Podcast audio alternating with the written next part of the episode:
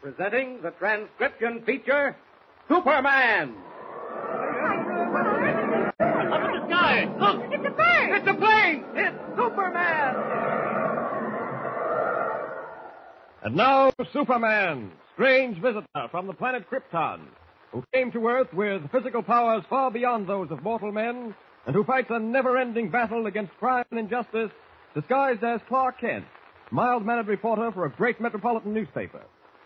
The brutal murder of Dr. Chi Wan, famous Oriental scholar and art collector, has served to deepen the mystery surrounding the dragon's teeth.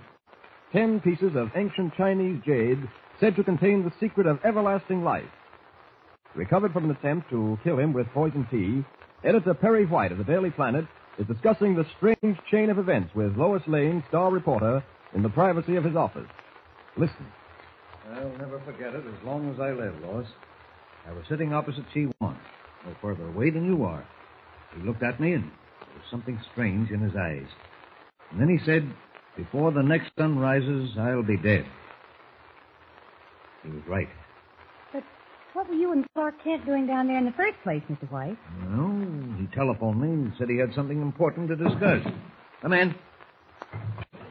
Oh, hello, Lois. You wanted to see me, Mr. White? Uh, yes, yes, Ken. Come on in. Sit down. You seem to have recovered from the ill effects of that poison tea, Mr. White. Kent, how in heaven's name you ever got me to the hospital in time will always be a mystery. Yes, that's another thing I wondered about. Dr. Wan said you both vanished into thin air. No, no, wait a minute. We'll come to that later. Oh, Kent, uh, I was telling Lois how poor Chi Wan called the turn on his own death. Yes, he seemed to know it was coming. But you still haven't told me what you two were doing at Dr. Wan's apartment. Why you went there. What happened? Well, You tell her, Kent. Well, here's the whole story, Lois. It seems that Dr. Wan had discovered an ancient Chinese manuscript that revealed a great medical secret. The secret of everlasting life. what?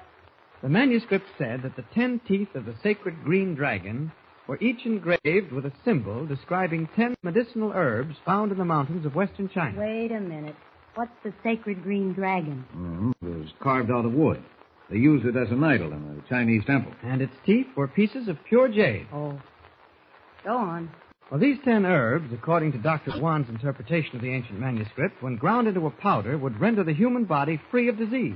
Sounds like a pipe dream to me. Mm, that's what I said. Well, at any rate, Dr. Wan had found nine of the dragon's teeth, and the man who owned the tenth, a jeweler named Walter Huffman, was trying to get them away from him. Dr. Wan feared for his life and wanted Mr. White to take the nine pieces of jade in case anything happened to him. Mm, that's when I took a drink of that poison tea and went out like a light. That's right. Dr. Wan was out of the room at the time getting the jade, but Mr. White looked so sick I couldn't wait for him to return. So Oh, I I. guess that's about where Jimmy and I came in. You see, I figured you were both out on a big story, so I followed you down to Chinatown with Jimmy. Eh, You shouldn't have done that, Lois. Well, maybe not, but I did. Any rate, we got to Dr. Wan's apartment after being chased up the steps. He told us you'd been there, and he was completely baffled by your sudden disappearance. Then he offered us some tea. Both Jimmy and I were about to drink it when someone came crashing through the window and knocked the cups out of our hands. Now, you can laugh if you want to, but it was Superman. You hear that, Kent? Lois says this Superman was dressed in a blue costume and a red cloak. Yes, uh, she told me. Hmm, what do you make of it? It's a little hard to believe. Kent, young Jimmy Olsen spoke to me a few hours ago. Swore that he'd seen Superman three or four times down South America and out west. Have you ever seen him, Kent? Who, me? Yeah. You've been with Jimmy on all those trips. Oh, I can't say I have, Mr. White. Well, I saw him, and I'm not nearsighted. Not only that, but I'm convinced he was the last one to see Dr. Wan alive. We should make every effort to get him to come forward and tell his story. Well, what do you think of that, Kent? Lois wants me to run a front page appeal to this Superman, whoever he is. Wait a minute. I have it here. Listen to it. An open letter to Superman. Three days ago, the brilliant Chinese scholar, Dr. Chi Wan, was brutally murdered in his apartment. The Daily Planet has reason to believe that you, Superman, were the last person to see Dr. Wan alive. In the name of decency, we ask you to come forward and tell all you know. How does that strike you, Kent? Well, it, it doesn't, Mr. White. Why not? I don't know, but I, I don't think it'll do any good. I think the best bet is to question Walter Huffman. Well, the police have already done that. They can't pin a thing on him. Hey, you must have a reason for not wanting Superman to come forward, Mr. Kent. What is it? Reason? Uh, Why, why should I have a reason? Oh, I don't know, but I wonder. Well, the only thing is that if there's no such person as Superman, we'll be the laughing stock of the city. Wait a minute. Thought I heard someone at the door. Oh, Jimmy! Jimmy Olsen. Now, what do you mean by eavesdropping at my office door? well, I didn't mean it. What? I mean, I couldn't help it. Well, just what do you mean? Close the door, Kent. Well, I, I heard you talking about Dr. Chi Wan and, and Superman, and oh, before I knew it, I was down on one knee listening through the keyhole. Listen, you're all wrong about Superman. He's as real as you are, Mr. White. Remember when we were out west with Comanche Joe, Mr. Kent? Didn't the Indians see him flying through the air, and didn't they call him the man who flies like a bird? Didn't they? Yes, but. And even before that, when we went down to South America to find that sunken gold ship, didn't Superman rescue me from that tunnel where those Spanish fellows locked me up? And didn't I talk to him?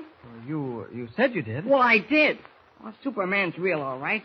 He's the strongest guy in the world. He can knock a hole in a brick wall and push over a locomotive. That's enough. and... That's enough. But I tell We're you- not paying you to make speeches. But listen, Your Mr. job is White, to run copy. Now get back to work. Go on. Yes, ma'am. What? I I mean, yes, sir. Go on. Get out. Get, All right, get. I'm. Poor kid, he's scared stiff. Uh, wait a minute. Wait a minute, Kent. I, I want to think over this open letter to Superman that Lois wants me to run. You really serious about running that, Chief? Well, I'm not sure. Well, do as you see fit. I'm going to investigate Walter Huffman. The police reported that Dr. Wan's nine pieces of jade are missing. And it's my hunch that not only is Huffman responsible for Chi Wan's death, but that he now has all ten dragon's teeth. So what's the use of running that open letter? Don't you agree with me, Chief? No. Give me the press room. But now listen, Chief. Fogarty, Perry White. Save me a box on the front page. About 24 lines over two columns. Rip off whatever you've got there now. Superman wanted in murder mystery. Wexley, Superman wanted in murder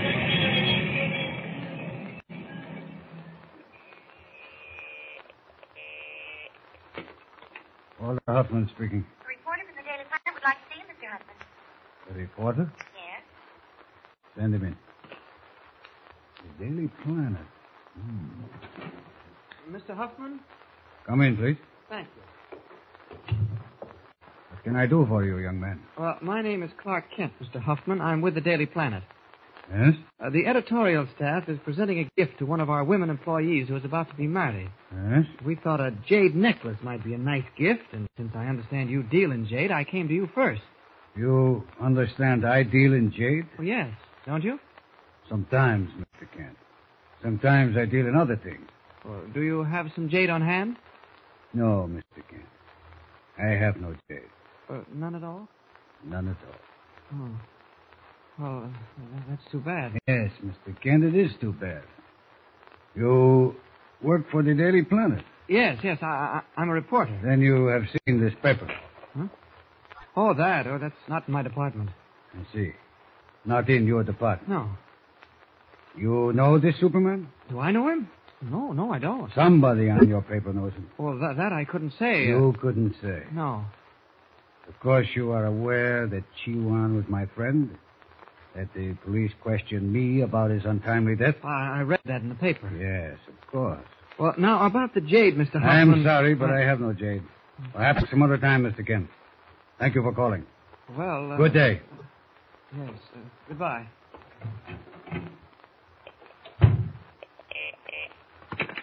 Cooling. Huffman, come up at once. I need you for something very important. Very important. Mr. White. Mr. White. Right here. Telegram, Mr. White. Yeah, let me have it.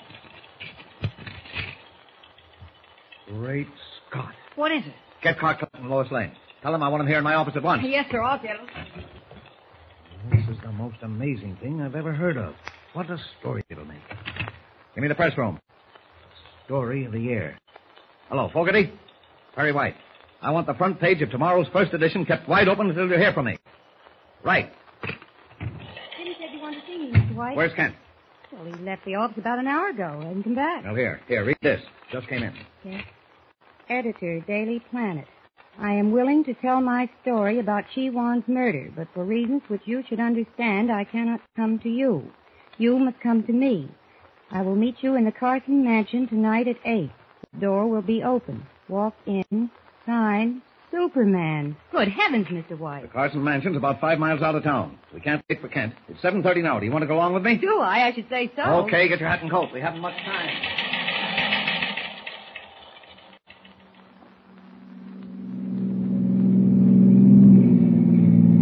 That's the place up ahead. Used to be owned by Carson, the millionaire rubber man. Been deserted for five years. I guess we turn in here it certainly is lonesome looking, all boarded up. Yeah. Come on. Let's go. Right on up to the door.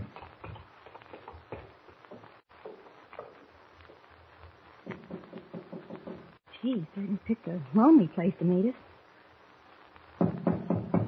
Didn't the telegram say the door'd be open? Huh? Oh, yes. And it is. Follow me, Lois. Mr. White, I, I don't like it in here. What's that? A bell. Tolling the hour. It's just eight. Mr. White, do, do you think that wire really was from Superman? Do you think he's here? Is Superman waiting for them in the deserted mansion? Or is someone else lurking in the darkness? Don't forget to tune in next time and follow the thrilling story of The Dragon's Teeth. Tune in the next thrilling installment of the transcription feature, Superman. Up in the sky, look! It's a bird! It's a plane! It's Superman! Superman is a copyrighted feature appearing in Action Comics magazine.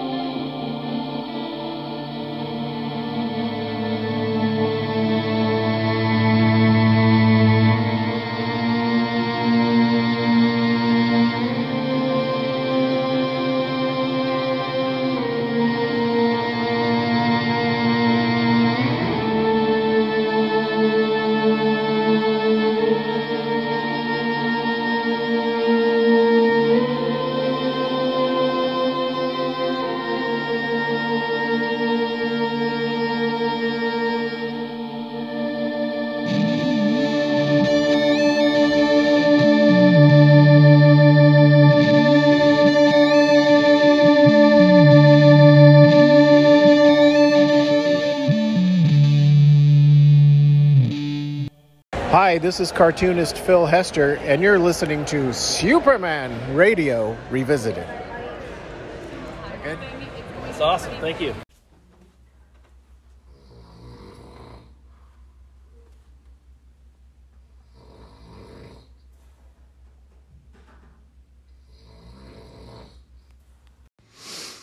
Whoa, what was that?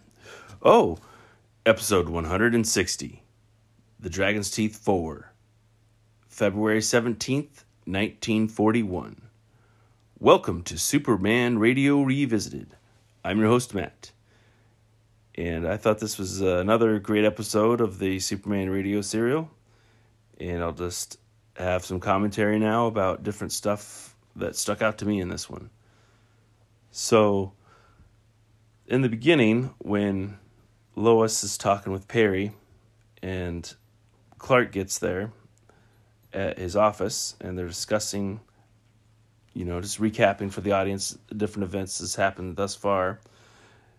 But how Lois describes meeting Superman and Perry mentions Jimmy talking about him and he asks Clark point blank if he's ever met him. Kent, young Jimmy Olsen spoke to me a few hours ago. Swore that he'd seen Superman three or four times down South America and out west. Have you ever seen him, Kent? Who, me? Yeah. You've been with Jimmy on all those trips. Oh, I can't say I have, Mr. White. Well, I saw him, and I'm not nearsighted. I think Clark Kent is trying a little too hard to deny Superman's existence at this point. Because Lois has told Clark that she's met him, and then when Clark opens the door and Jimmy stumbles into the office and he's talking about the earlier adventures out west and in South America, where he's told Clark that he's talked with Superman. Uh, Clark, eh, you know, he just, when he's saying, if he continues down the path of acting like Superman doesn't exist, he's going to be straining those friendships. What is nice, though, is that Perry White seems to believe them. And I really did like Lois's comment and thought that was a great dig at Clark about how she's not nearsighted.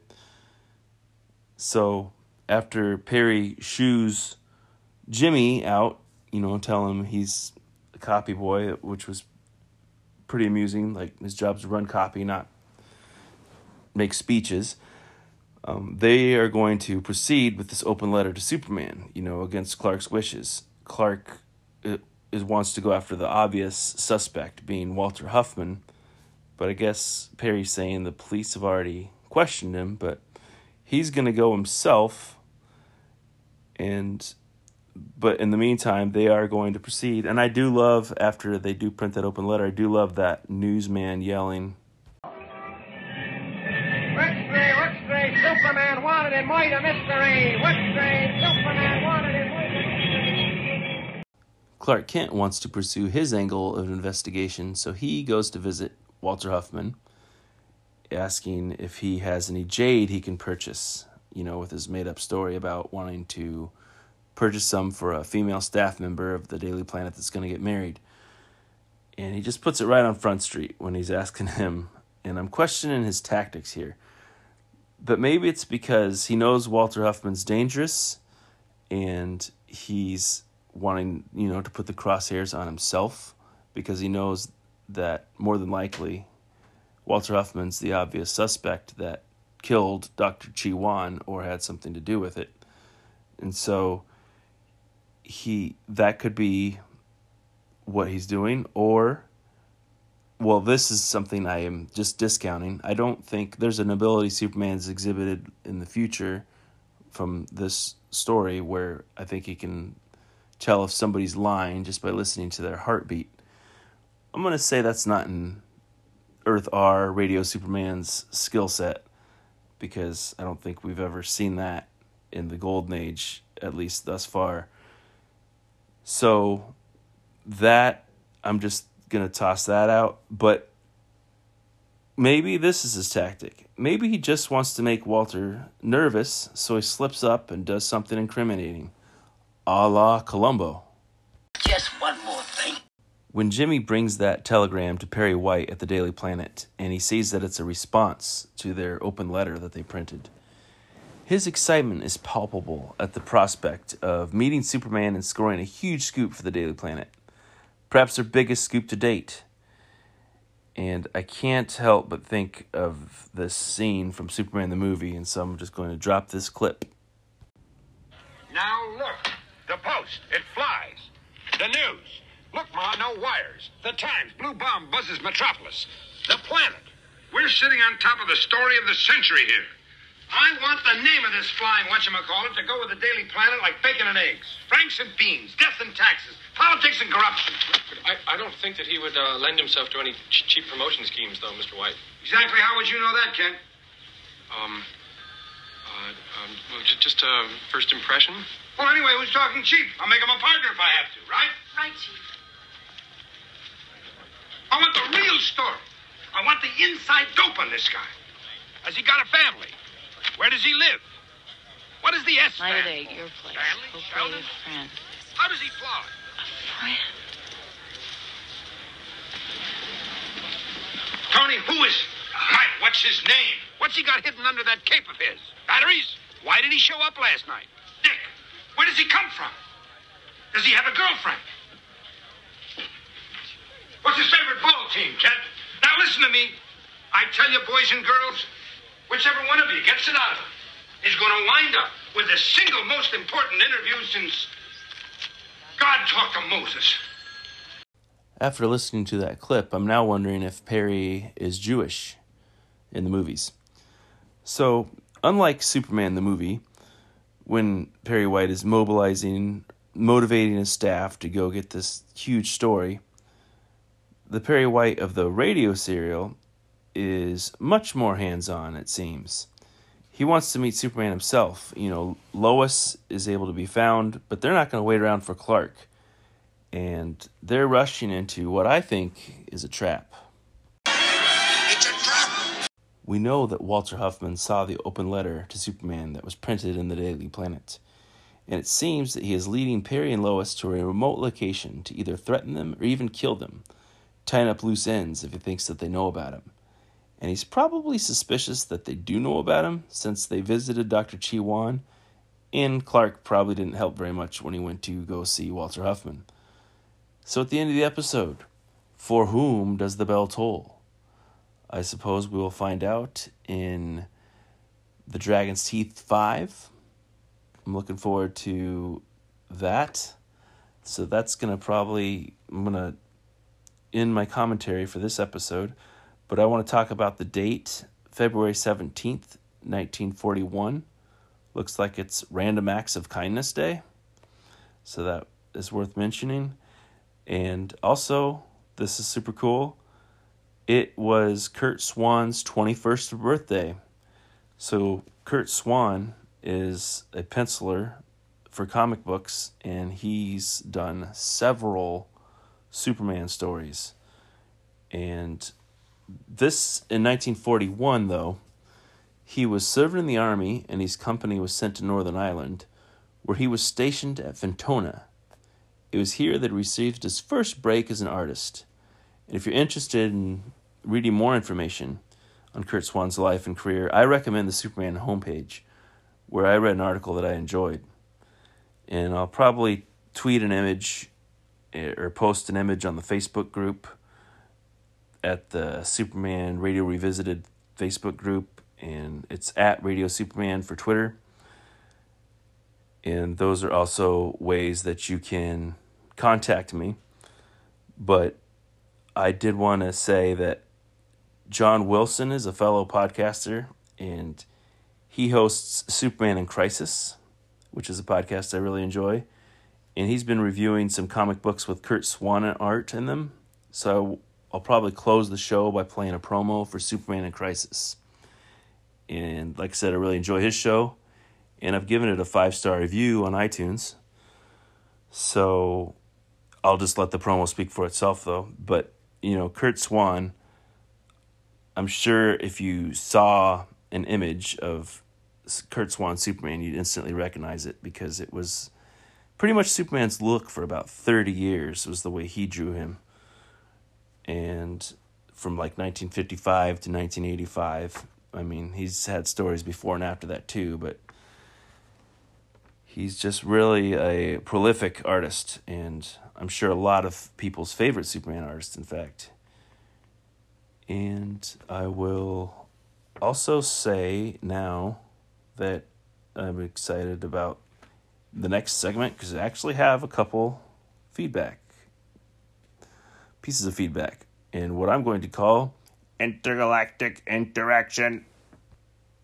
Both of these comments come from Twitter. So, first up, we have just another fanboy at Steven or else says, Hey, at Radio Superman, I've started listening to the podcast and I'm loving it. Two episodes down, and I'm in the middle of the $5 million gold heist part 3. These old radio episodes are just super fun, and I found that I can actually listen and pay attention while working. And then he's got a gif of the Fonz going, hey! So that's awesome.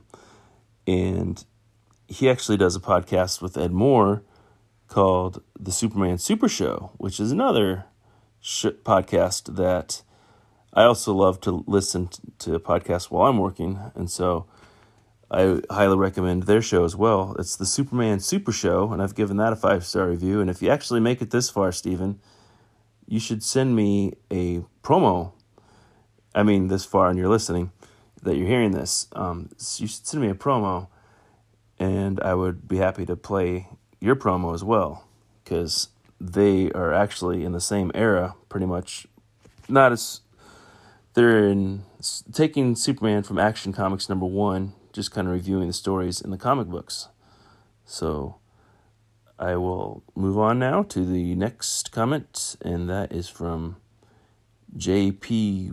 Rocha, Roca, or Raka, Rocha. Sorry, I don't know the pronunciation, but if uh, you can definitely feel free to correct me. And that is at OD Fashion Outlaw and he says, At Radio Superman, hello, I enjoy the podcast, but I do not have a Facebook or a Twitter account, so I created this one to contact you. I would like to talk to you more about the podcast. And I think that's awesome. And I gave that a heart and retweeted it, and I'm waiting for him to talk about it. I'm more than happy to talk about it with you. So, welcome to Twitter. I don't know if I should be proud of introducing somebody to Twitter or not, but uh, I definitely would welcome the interaction, though. That's great. So, that is my feedback, and I will just go ahead and close the show out probably. Uh, thank you for listening to Superman Radio Revisited. Theme song was Beelzebub by Man's Ear. And they did a great job with this theme song, I thought. I love the layers that was put into it. And you know, I kind of just kind of gave a idea like for whom the bell tolls because as inspiration because I mentioned there was a bell tolling, and I thought they knocked it out of the park. So thank you very much for that theme song. I love it. And Superman was created by Jerry Siegel and Joe Shuster and is copyright DC Comics. And all music and audio clips are copyright their respective holders. And I will go ahead and go into that uh, promo for Superman in Crisis. Good day. Yes, uh, goodbye.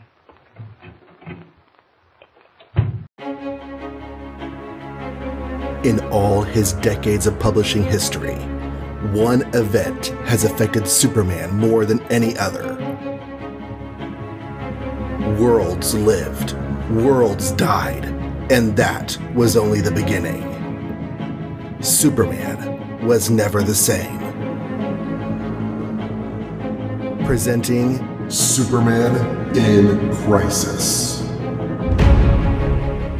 Available weekly from January 3rd, 2022 at johnreadscomics.com.